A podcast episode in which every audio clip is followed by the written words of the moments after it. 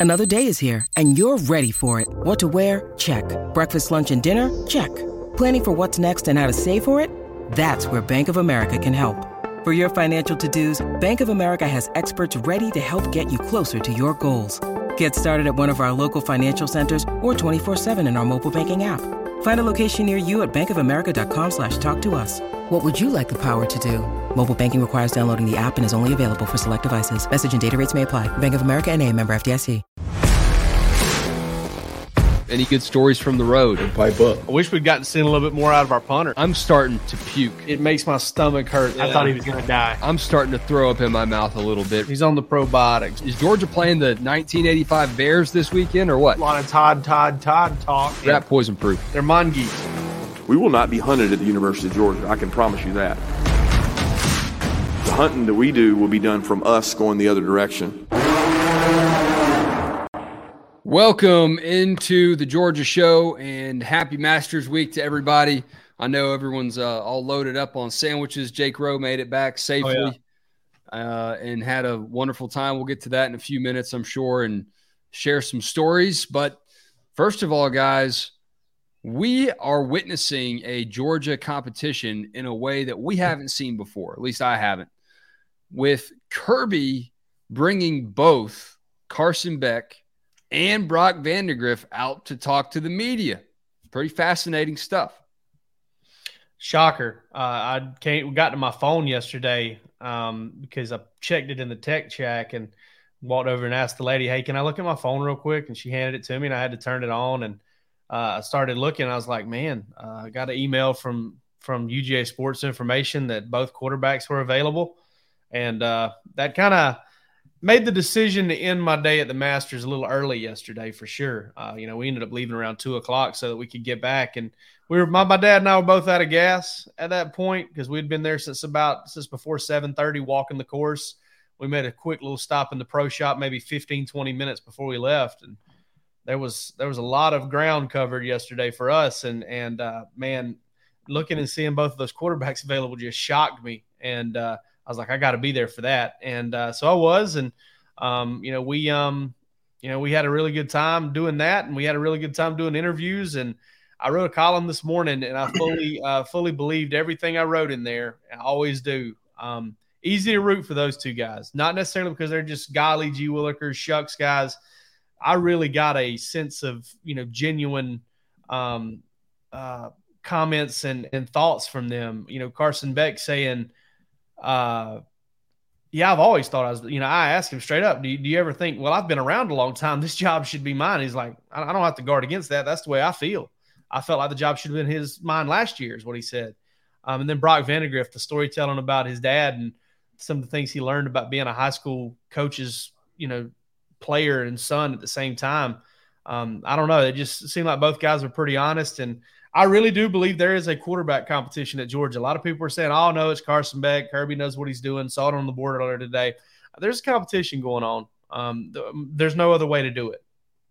Well, and I would I read your story, Jake, and um, agreed with everything that you said there as well. That those were two guys that that presented themselves in a way that was easy to root for both of them. Um, and, and, Georgia is going to be in good hands, uh, regardless of who that quarterback is, because of the way that they, um, at, at, least if if they approach things the way that they say that they approach things, um, and, and, they are as have it together as mentally as they did um, yeah, last night. I mean, Georgia's in great hands with that quarterback position. Um, you know, both of them felt very genuine. Um, you know, you, you, I would say especially Brock. Um, you know, Carson being the older of the two. Um, you know, that perceived leader um, in, in, the quarterback race. I think that there was a, a maybe a sense of saying all the right things without saying a ton, more, maybe more than you need to say, versus Brock, um, which is which is fine, and I get that. I mean, that's that's how Kirby handles his interviews. That's how a lot of these players do. And Carson was a better interview than than ninety nine percent of players that we talked to. Um, but as felt with Brock, um, you know, there was definitely a sense of of energy, a sense of um, you know realness to him of you know, and, and I wrote it in my story today. He's controlling the controllables. He's going to put everything out there that he can. Uh, you know, he's going to do whatever he can, work his tail off. And if if it's in the cards for him to be the quarterback, then so be it. If not, then he feels like he's gotten better because of the competition.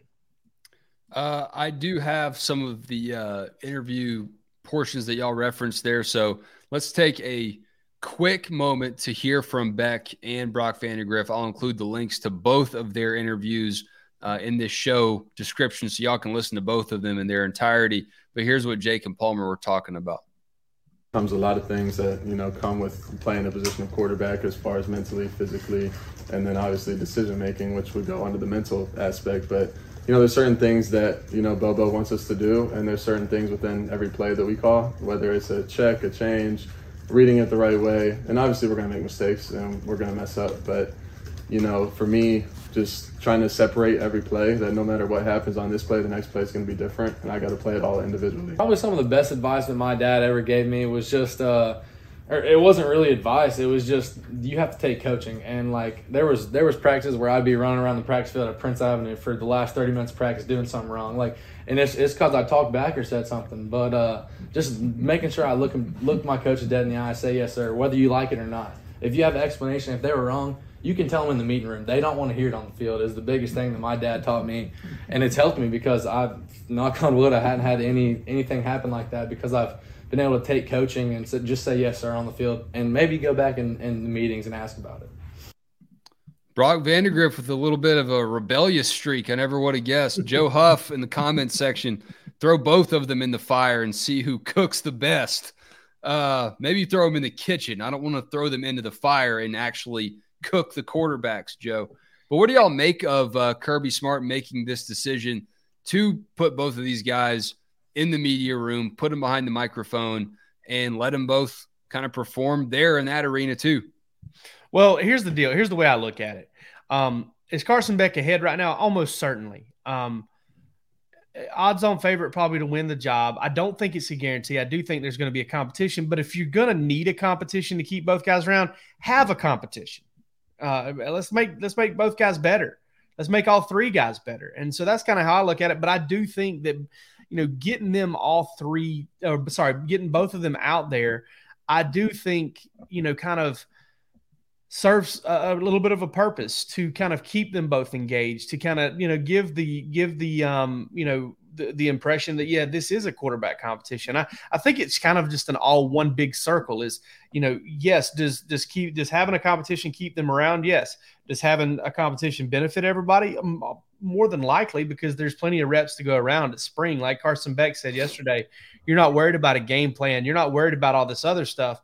Um, but but I also you know kind of look at it as all right, well, um, if all that's going on, then then you need to do everything to kind of keep those two things perpetuating and, and bringing them both out. I think kind of serves that purpose. I didn't think we would get one without getting the other. Um, right. And, and I really, I really yeah. didn't think we would get them in that setting. Um, you know, me and you know Jordan Hill, Connor Riley, Jed May, we, have all kind of discussed um, the you know this situation in which we thought we would get them if we thought we would get them at all. Where'd you um, think you'd get them? Like maybe after G Day at the G-Day. earliest? Yep. Yeah, yeah, after G Day and and um, you know it's it's not uncommon there. Um, I can't remember if it happened last year. I don't think it did. Um, but in, in 2019, um, at, at, that G Day, um, I remember getting Stetson on top of uh, Jake Fromm. And so talking to both of them. So it's not uncommon in, in that setting where you do have two quote unquote starting quarterbacks, um, you know, starting for their respective teams, the first team and the second team, um, you know, to, to get them both there. But I did not expect us to get them in that setting. And I, you know, I, I agree with you there, Jake, that I think if, if this is going to be a competition, make it a competition. Don't just make it seem like it's a competition. But a because I don't think that's fair to these guys, these individuals um, that, that, are part of the competition. Um, you know, ultimately they they're adults. They can they can make decisions for themselves, and um, you know that's something that comes with being a college football player at this high of a level and specifically playing that position. You've you've got to be able to you know understand uh, you know maybe read between the lines a little bit with with coaches and their decisions and stuff. But uh, you know I think that like you said, it it makes everyone in that room better, not just the two that we talked to, but Gunnar Stockton as well. Um, you know I think that they're all growing because of the fact that they have that they are competitive with each other. But you know, and, and they discussed it. They're competitive with with each other, but they're also helpful to each other. They're not, you know, the, it'd be easy to to think, oh, well, I got to look over my shoulder and see how is you know this quarterback doing? How's that quarterback doing? Did did you know he overthrow that receiver? Did what happened there? Oh, you know, and, and maybe even be excited about it because it's helpful to for your case and and hurtful to theirs. But both quarterbacks expressed a sense of, hey, we're here to help each other out. We're here to help each other get better as football players, um, regardless of who wins the quarterback competition. So, I, you know, I think it's it's important that it is a healthy competition, and, and that's how Brock described it. Uh, that it is a healthy competition now, and I think it's important that it stays that way as long as it is a competition. If if you've got a starter, then then make that known. Um, I don't think that they'll have a starter coming out of this spring. I do think this is a competition that'll go into the fall. But you know, make that known to these guys behind you know closed doors. It doesn't have to be known to us. It doesn't have to be known to fans. Um, make that known to these guys where everyone stands after the spring. I think is is absolutely fair to them, and I think that it, it is healthy uh, for for these guys and as this competition moves forward.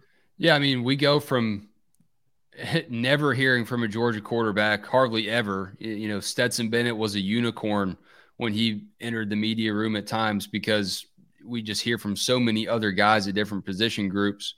But it is awesome to actually, whether it's part of the competition or uh, it's just Kirby letting them talk. I mean, I view it as part of the competition, not that Kirby's sitting there and uh, parsing through what they say and grading with a you know a red pen what their press conference quotes are, but I think he does want to see how they handle the whole picture. If you're going to be our starter, if you're going to be our guy, you know, this will be expected of you. You're going to have a lot of eyes on you. And we mentioned this in the last show. There's no substitute for game reps in the SEC and in, Power Five football.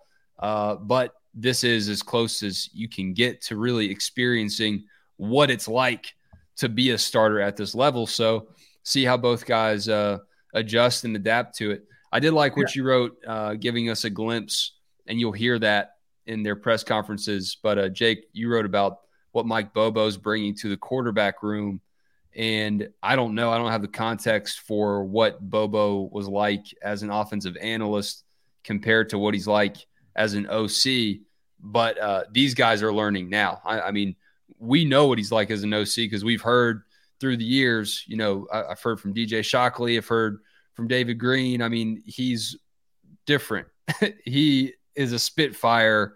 He expects the very best, and he's going to chew your ass if you don't get it, if you don't get it done. And I don't know what the leash looked like when he was an analyst on the sidelines and at practice. I'm sure he let Monken kind of do his thing. Um, but these guys are learning right now as Kevin Hart would say, what it's like to learn from Mike Bobo on the fly. Well, two points I want to make there. One, that's not going to be anything new because I've heard Todd Monken use some language out there, and I've heard Mike Bobo use some language out there, and it's not all too different. So, in terms of just like how hard they get coached, I don't think that's going to be any different. Um, man, I've heard Bobo. There was this one time, man, out at practice, and I there was Gentry Estes. Okay, he he preceded me at my previous employer. Gentry's a really good friend. He reported something, and Bobo in the middle of a drill saw Gentry out there watching practice because we used to get to see a little bit more. And man, he he he got after him like out there in, in front of everybody real quick. And Gentry, that the pro he is, kind of took it in stride.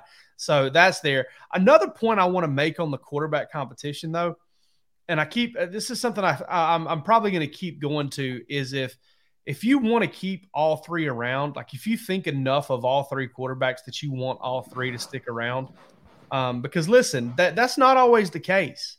I mean, th- there have been guys at Georgia, and there will be guys at Georgia that they're like, all right, you probably need to move on. It's not going to happen here for you. So if you're trying to keep all three of those guys around, and you're, you know, there's that big of a gap between Jackson Muschamp, who's a walk on, and and these guys, then you're going to want to com- want them to compete anyway. You're going to listen, coaches and this goes for the high school coaches. This, you know, this is for the athlete that you see the big kid that moved in that's never played sports before in his entire life, and you try to get him to come out for football or throw shot put his senior year. You're always looking for the light to come on. You're always looking. You never give up on a kid, and I think that's the way Georgia feels about these quarterbacks. Is sure they don't want them to go anywhere, and you're not going to see Georgia name a starting quarterback anytime before the season starts, in my opinion. Uh, at least not anytime before you know, maybe a couple weeks, a couple weeks before the season starts, probably a couple days before the season starts. Um, but ultimately, if you think enough of them that you want to keep them around, then you do want them competing as well. And, and Mike Bobo is the guy that's going to oversee that competition. And his voice, not Kirby Smart's, not even Kirby Smart. Same way with Todd Monken. And and I'll never forget it. The the the Orange Bowl and Todd Monken coming out and saying, full throated, Stetson Bennett gives us the best chance to win oh man, he didn't know anything. And a year later, he was the mastermind of the whole program. Um, but it's going to be the offensive coordinator that that has the biggest voice and, and, and the biggest you know impact on that call. And and I think you know you know, Mike Bobo will make a good decision when the time comes. And right now, Carson Beck's ahead, but Gunnar Stockton's going to make a move, and, and Brock Vandagriff may be already making a move. Yeah, we haven't really spent nearly enough time talking about Gunnar Stockton, and just watch. He's going to be the starter that leads Georgia to a three-peat. When you need mealtime inspiration, it's worth shopping Kroger, where you'll find over 30,000 mouthwatering choices that excite your inner foodie. And no matter what tasty choice you make, you'll enjoy our everyday low prices, plus extra ways to save, like digital coupons worth over $600 each week. You can also save up to $1 off per gallon at the pump with fuel points. More savings and more inspiring flavors make shopping Kroger worth it every time. Kroger, fresh for everyone. Fuel restrictions apply. Before we move on, uh, what'd you think about Stetson's uh, body cam footage? I it dude, I, I texted you guys. I laughed so hard when he is like when he says, "Are they going to give me a chance to explain myself?" Basically, and I can't use the language that he used. And then they start to let him out of the car, and he goes, "Well, I guess they are." Um, you know, I, I don't. I mean, that I'm telling, I, that sent me listen, I know he was a little bratty and a little douchey, and and that comes with the territory of being drunk. I think there's a lot of hubris that that a man gets when he when he had when he's overserved and being um, QB one. Yeah, that. But I mean, dang Owen Condon, why are you leaving your dude out to dry there, man? And that's why that's why it didn't work out for you as an offensive lineman at Georgia, dude. You're leaving your quarterback hanging out. I'm just joking. Damn. Owen Condon's a, more than likely a great kid and, and a good person, and I'm sure he didn't mean for all that to happen. Stet's the one that lost his phone. Well, here here's the thing, though. Yeah, he looked pretty bratty in, in the uh, in the footage, um, but I, I think I, when I hear people say it makes him look worse. Now this is just more evidence that it was terrible. A, this happened two and a half months ago now. There's really nothing new from it other than I thought it was funny too. He didn't hurt anybody. I mean, he did the damage to himself potentially in the draft, but I mean, when you watch it and you do hear this monologue going on, this and that's what it was. It was like a stand-up routine as he was getting cuffed and put into the car. I know he's going to regret it. He'll probably hate it. Um, um, but it could have been a lot worse. And there's no way that this, like, now that TMZ's leaked this footage, oh, Stetson's falling down the draft board again. Like, that's just not no. how this works.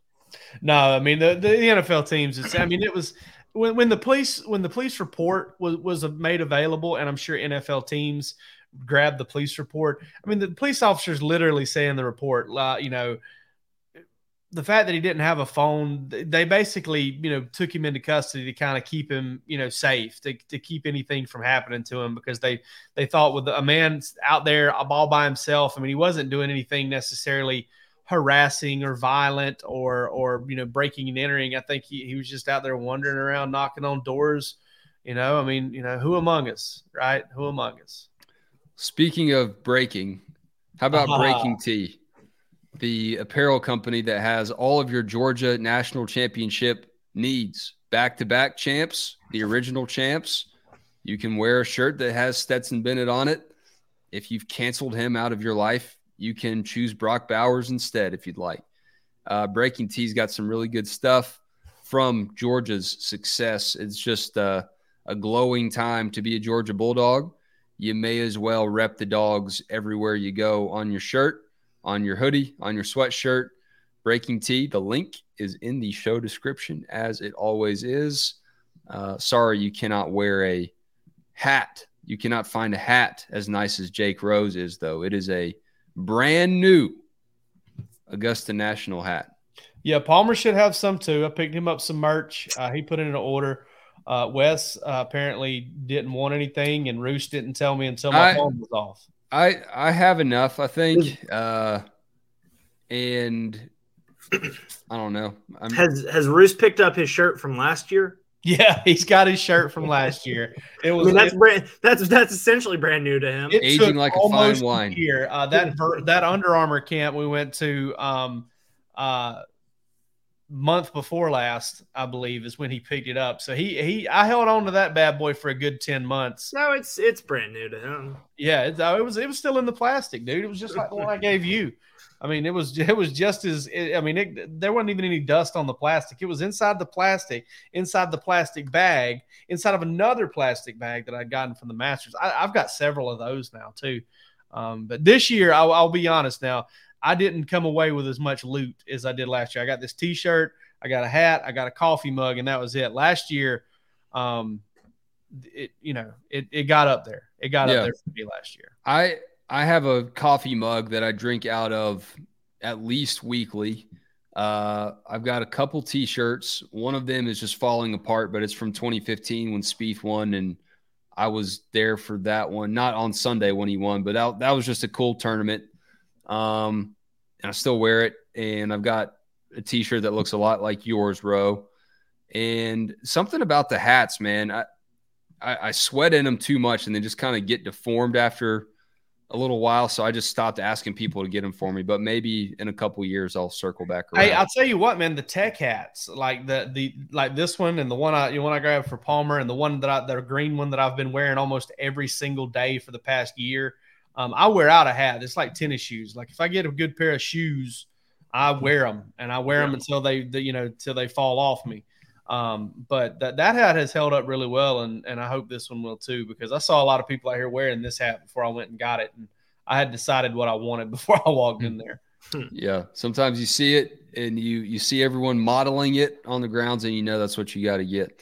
All right, let's get to the Dawgs HQ mailbag. We open this up to our subscribers over on the uh, message board. If you're a premium Dawgs HQ subscriber, uh, we open some questions up for you, and we're going to hop over to some of the things that y'all asked. Hopefully, if you asked it, you're watching live right now. Uh, if not, I will have the link for you to catch this on a replay. So the first one we got was from Mamba Anderson, and Mamba asked, "Would any of the Dawgs HQ crew take a punch from a silverback gorilla for a million dollars?" And I said, "How do you know we haven't?" well, I'm not a millionaire, so no. If it's, I don't care if it's tax free or not. Hell yes. Yeah.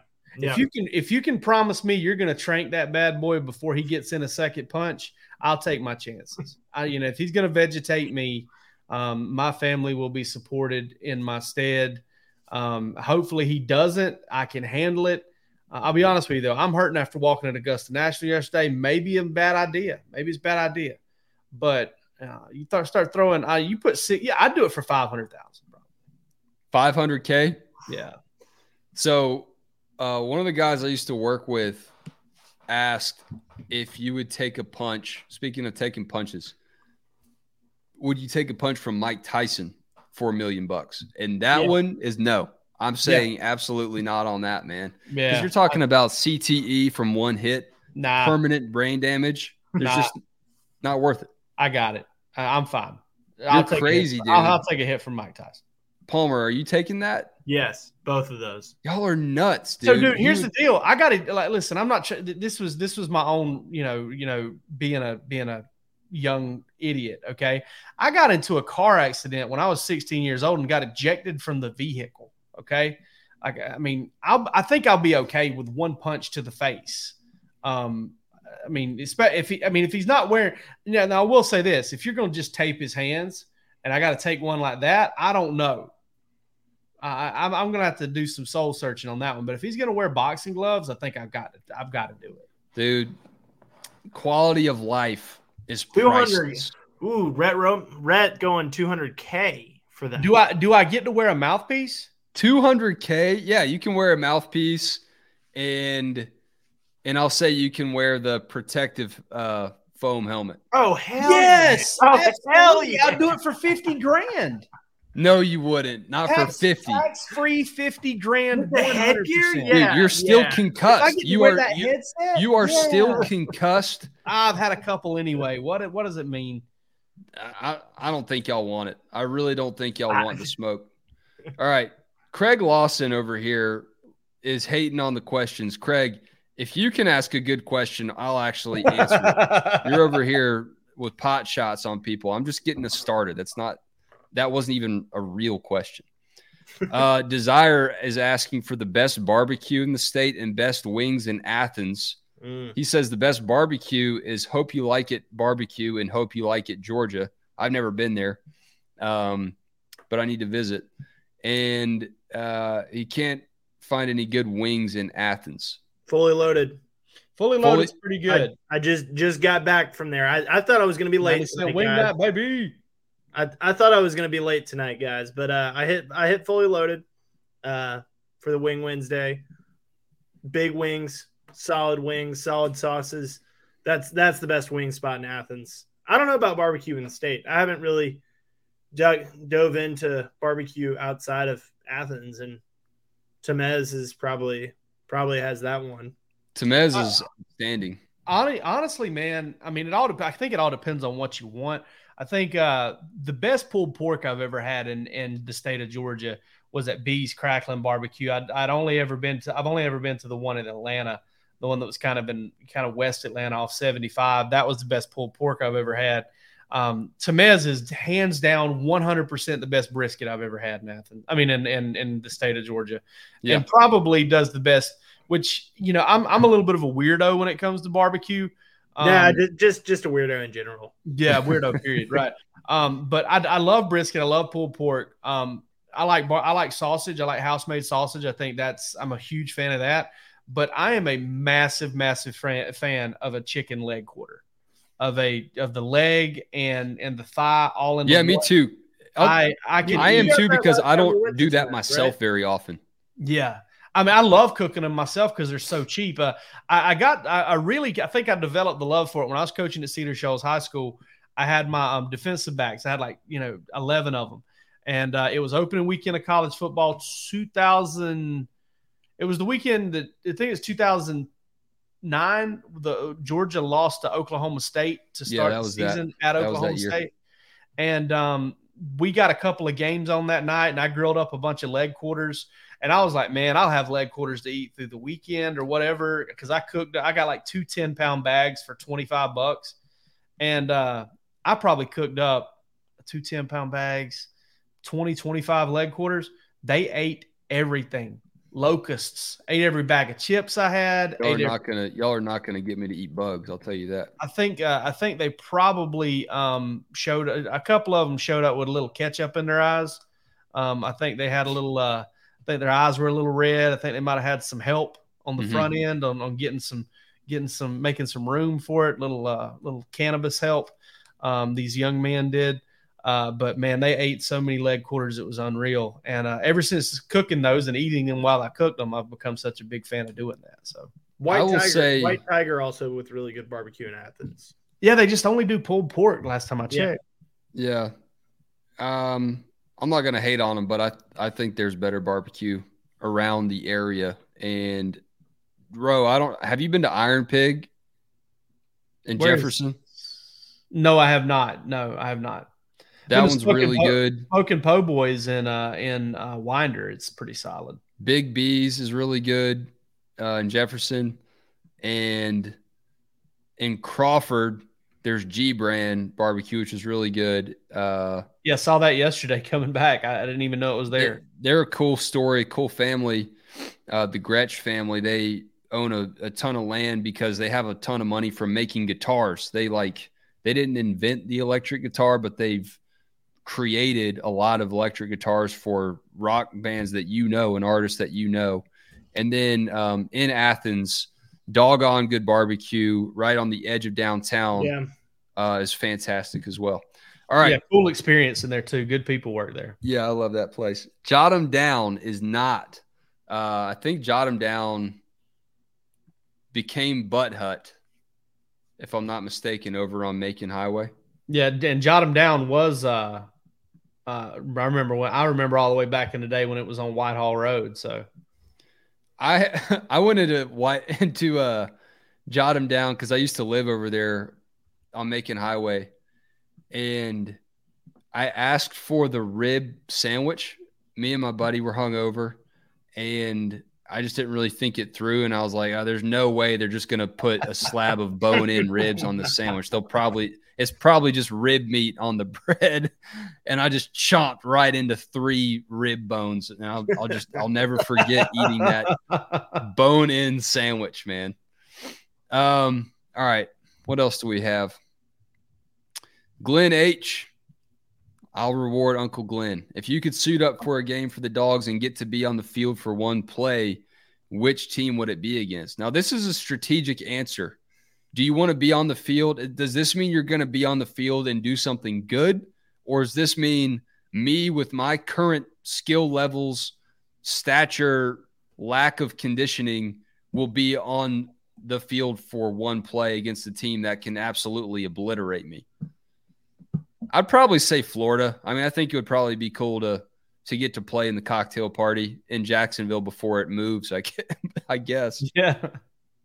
Yeah, I would probably say the same thing. Uh, you know, d- that way, I mean, it would be cool to play in Sanford Stadium. Um, I think that would be pretty great, but um, yeah, I'd probably have to be the cocktail party. I will say that if I had to cover, if I had to cover a game and get to see a game from any press box and and experience every game from that press box for the rest of my life, it would be Georgia Tech's press box. It's not that anything else goes on great there, Not, except for the fact not, that not, are- not the current Georgia press box. not the current Georgia press box. It'd be Georgia Tech's press box. You've been there, Palmer. I There's have. no better seat to watch a football game. I was. I, I don't know. I didn't. I didn't love the Georgia Tech. I mean, so was- close, uh, so close to the action. Yeah, open but air. it's it's See it's the skyline? Tight. It's tight. It's cramped in there though. Yeah. I'll take Uh, not not not a lot of leg room at Georgia Tech. Which I better know Mississippi State. I'll say that. Mississippi State was cold And Uh, awful. on on a warm day, Mississippi State's would be good. Although I know we're not talking. To, the question wasn't about press boxes. Um, I you know I I mean if we're doing one outside of Sanford, uh, I'd probably say Neyland Stadium and and suiting up against Tennessee, and maybe that's the volunteer state boy in me. But You're the real Tennessee man. Yeah, you're the Tennessee man. You gotta be in. you notice he's not in the comments tonight because I'm on the show.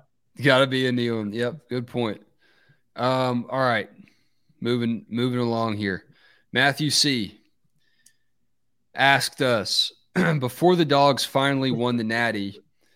What in the depths of your despair from the 90s or games like the 2012 SEC title game or 2017 national title game, what did you promise to the Lord or say to your friends that you would do or give up to see the dogs finally win a national title? Um, I think I told him I'd get punched in the face by a silverback gorilla.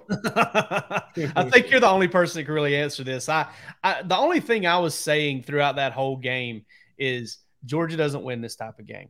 Georgia's not Georgia doesn't win this type of game against Alabama. Georgia doesn't win this type of game against Alabama.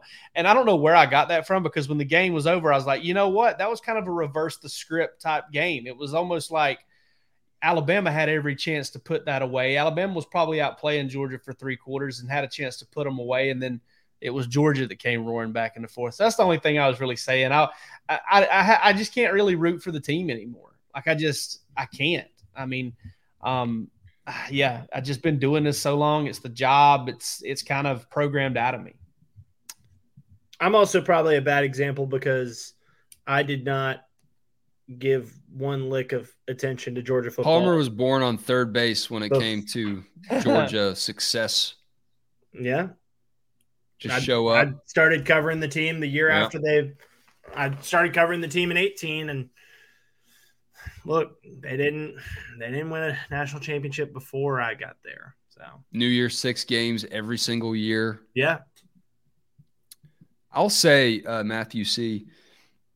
I was in Indy, and uh, I was not covering the team, and went to the game with some friends, and I just kind of made peace with whatever happened because I had been to the 2012 game, the 2017 game, in like professional capacities. I was working them, but I was still, you know, I wanted Georgia to win, and I just kind of. I don't believe in like praying for outcomes of games. I, I think there are bigger fish to fry up there.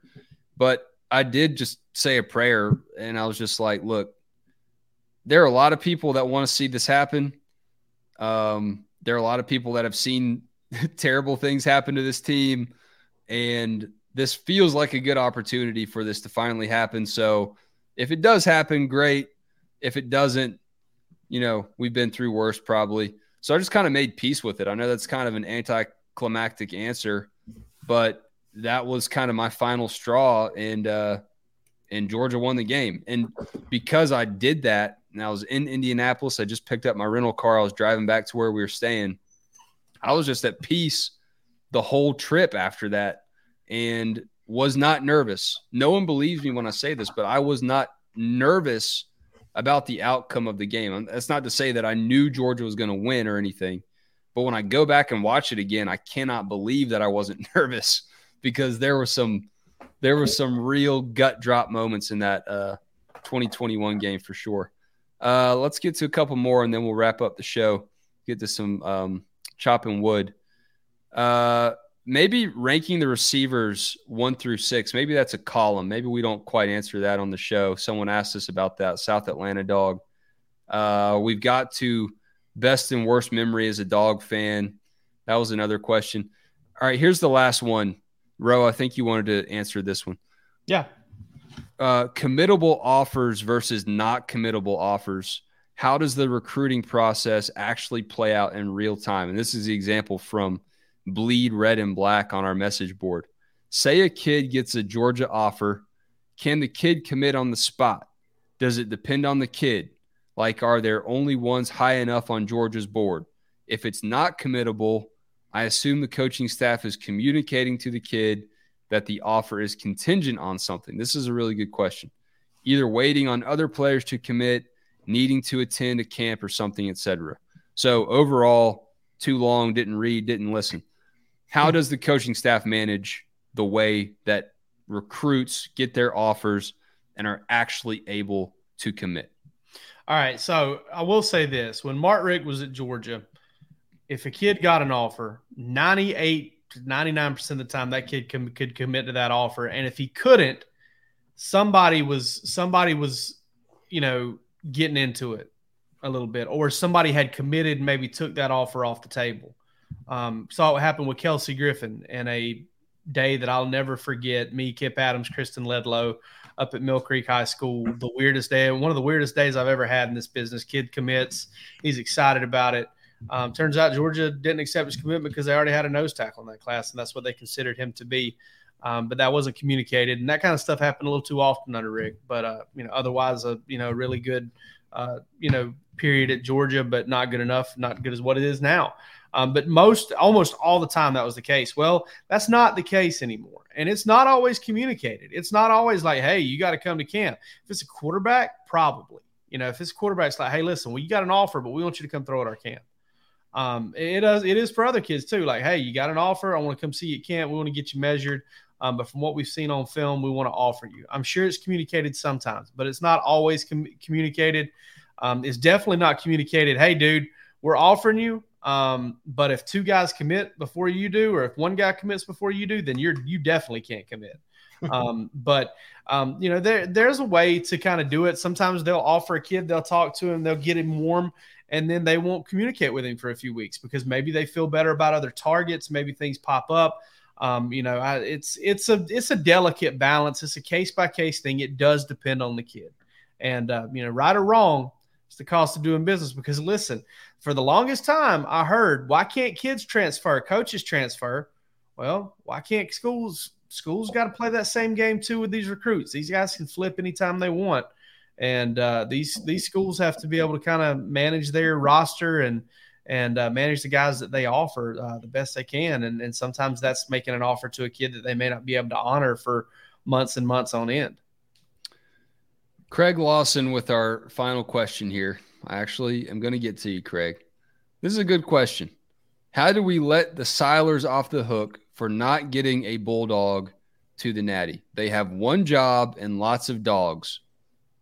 Um, revoke their privileges, yes or yes. I don't think we can revoke their privileges to a mascot as much as PETA would like for that to happen. Yeah. Uh, I'll I'll just take a stab at this. They didn't let Uga go because he's basically he's too old. He's too old. Uh, and he wasn't going to go. Now, are you really going to send a substitute bulldog? I know that they had Russ as like a substitute there for a while. Uh, so they kind of set that precedent. But are you going to send one? You're going to send a replacement bulldog, a stand in bulldog to the national championship game.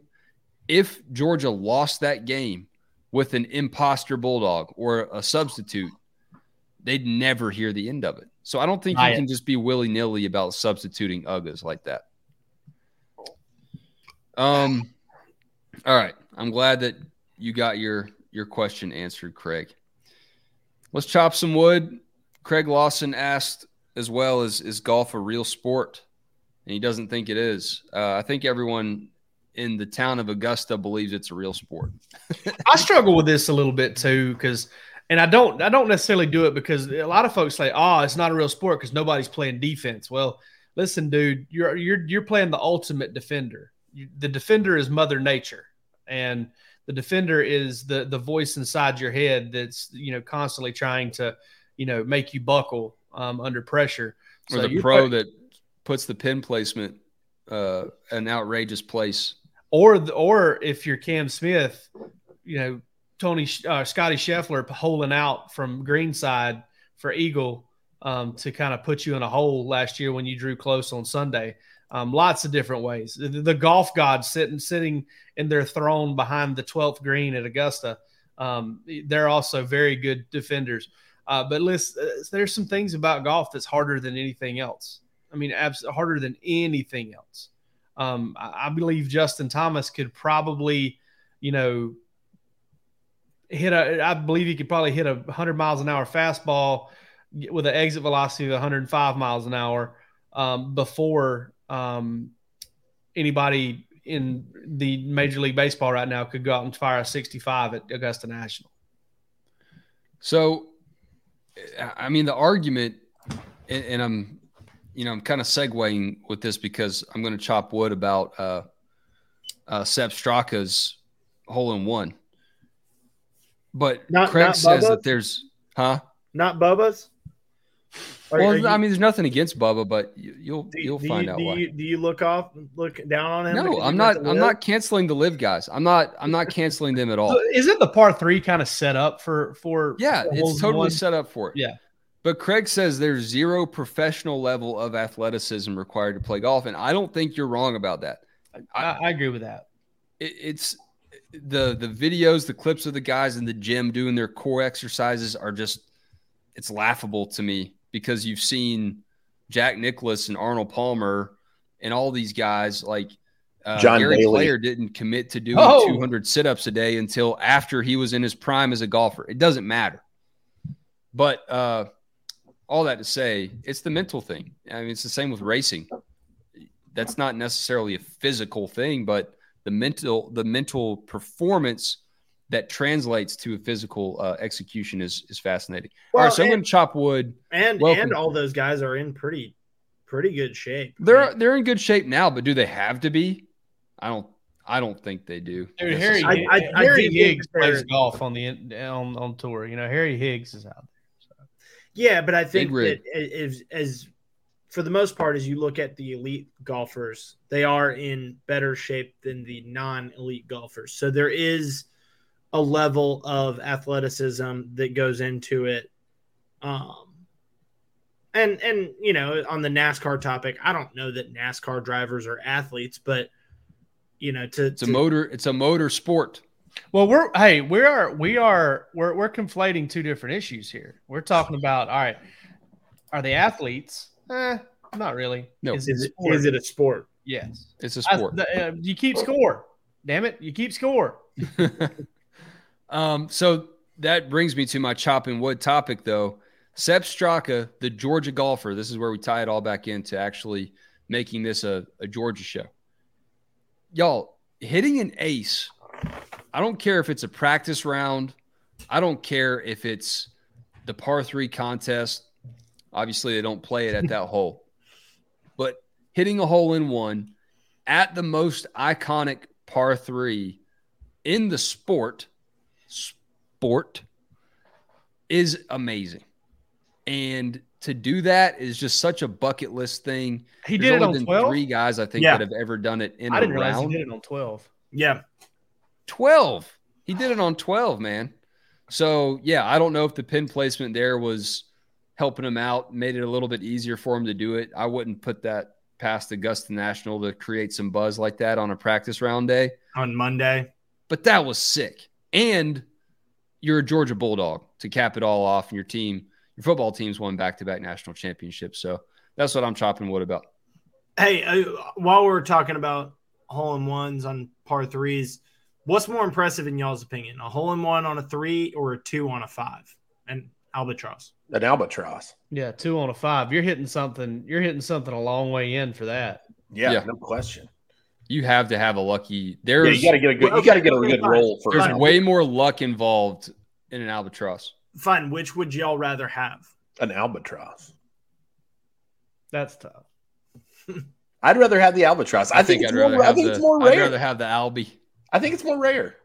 It is more It rare. is but I, more I would rather. And Palmer's Palmer's got a point here. I'd rather hit the ace It I didn't does know sound because then I could run around like Ronnie from uh, Jersey Shore back in the day and start screaming "one shot, son." I'm not. I, I know I'm late, but Ro, Ro just Ro just looks like he went and rolled around in the, the pro shop at the Mass. That's all I did. Whatever stuck to me, I bought. you're, you're the walking billboard for Augusta. You just roll National right around now. and see what sticks and walk I wish I could get my yellow coffee cup. Real bad. Yeah, I'm I'm surprised he didn't replace the Dawgs HQ sticker in the background with, with a, the uh, flag. with, with, with an a with the amen corner. yeah, a pin flag for sure. Yeah, yeah. I mean, I, I don't know how Sepp didn't just immediately go and swan dive into Rae's Creek. uh, I'm glad he didn't. He would have broke his neck. It's not real. It's not deep enough for Sepp Straka. That's a big man. Uh, that's a big dog. All right, He's got who's taking the axe? Um, I'm going to take the axe on. Uh, listen, this spring has been has had an odd feel to it, and and some of that odd feel has been the fact that I've been coaching t-ball, and I've had to and I had t-ball pictures one day, and I've missed some practices, and I've missed post practice availability, and um, Palmer and those guys have been tortured by players coming up like 45 minutes after they're supposed to come up. Um, it is such a strange spring practice, but I think last night kind of you know really brought it to a head for me because um, boy did I do some rookie stuff last night, man. I for years we've been doing Georgia press conferences, and for years they've been hey ask for the microphone. Your boy just goes out there and starts firing off questions, dude You cut me off. like it was the old days, like it was the old Martin Rick days. Like, hey, let's just get in here. Let's see if Murray Pool's going to ask his question, then we're all going to get involved. Okay. well, not that, that's not the way it's supposed to be anymore. It's supposed to be more professional. And uh, I drew the ire of the great Leland Barrow. Um, I probably know but Leland's never been mad at anybody. I wouldn't. No, uh, you just you disappoint Leland. You never make him mad. yeah, the nicest dude ever. Um, but man, I such a weird spring, and your boy, like I said on, you know, I, I hate to, you know, I know this is a family show. We'll bleep this out if you really want to, but I, it was just total dipshit move by me. And uh, yeah, man, Is this an I- apology? I, it's a chopping wood like weird spring. I suck. Um, we need to retool. Maybe Dawgs HQ needs to make some decisions. I mean, uh, you know, I'm kind of sort of the boss a little bit. Maybe I need to fire myself. I don't So know. what happened though? I mean, did you get in trouble? No, not really. Leland was. I just remind everybody you need the uh, you need to ask for the microphone before you ask questions. I did it twice. Give yourself in a row, Jake. Oh. You did it twice in a row, and the microphone holder. no, I didn't do it twice in a row. I waited. There were some questions in between. Okay. But the microphone holder was standing right behind me, waiting to because they don't give you the microphone. They just Well, they let's just back hold up, Palmer. They're not just called microphone holders. They are assistants. His, his name is Ryan. Yeah, Is- is it- Ryan. Thank Is, you. is, it- is it better if I call him Ryan the microphone holder? No, it- Ryan, uh, the U, the UGA Sports. Communications staffer or intern. anyway, Ryan was standing behind me with the microphone, that like essentially holding it in my face. And then Jake starts firing off questions. He went rogue. Yeah, Jake it was- Rogue. It was some. Uh, yeah, it was some chicanery. That's for sure. All right. Well, glad you learned your lesson. Pull a pull a real boss move and give yourself uh, two weeks off with pay.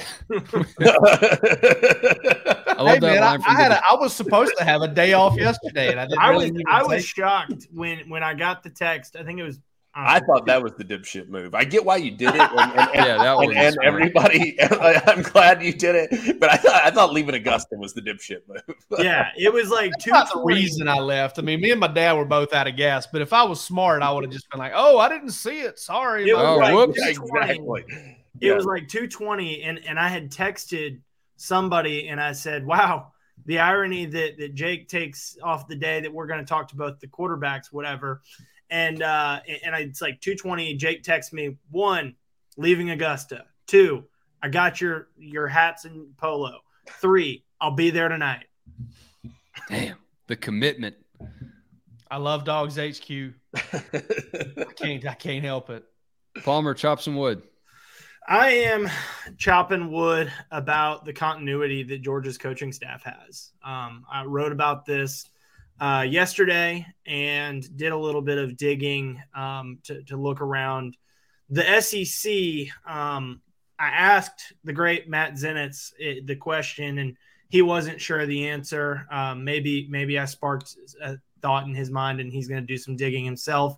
Uh, but went digging to find how many assistants Georgia's had uh, has coming back this year, and with the help of Jake Rowe's as well, we we had a phone call and we're talking, you know, going back through all the Georgia assistants. Uh, Georgia has just one assistant leaving this year. They replaced that one from within. Mike Bobo, we talked about him earlier. It is the first time that Georgia has had just one assistant leave, one assistant be, to be replaced since Kirby's first offseason, the second year headed into 2017. Uh, they replaced Tracy Rocker with Tray Scott. Uh, unless I'm mistaken, uh, that that was the case. Georgia went and won the SEC championship that year, made their first college football playoff appearance, uh, lost the national championship with the fewest number of coaching changes.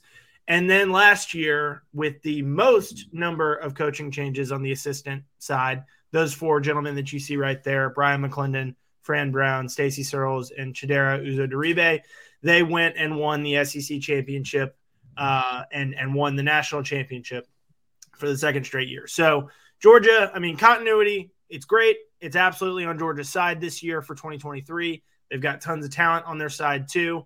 Uh, and, and talking to the players, you can definitely tell that it's it's beneficial. Uh, they're they're certainly not going to complain about the fact that they have continuity.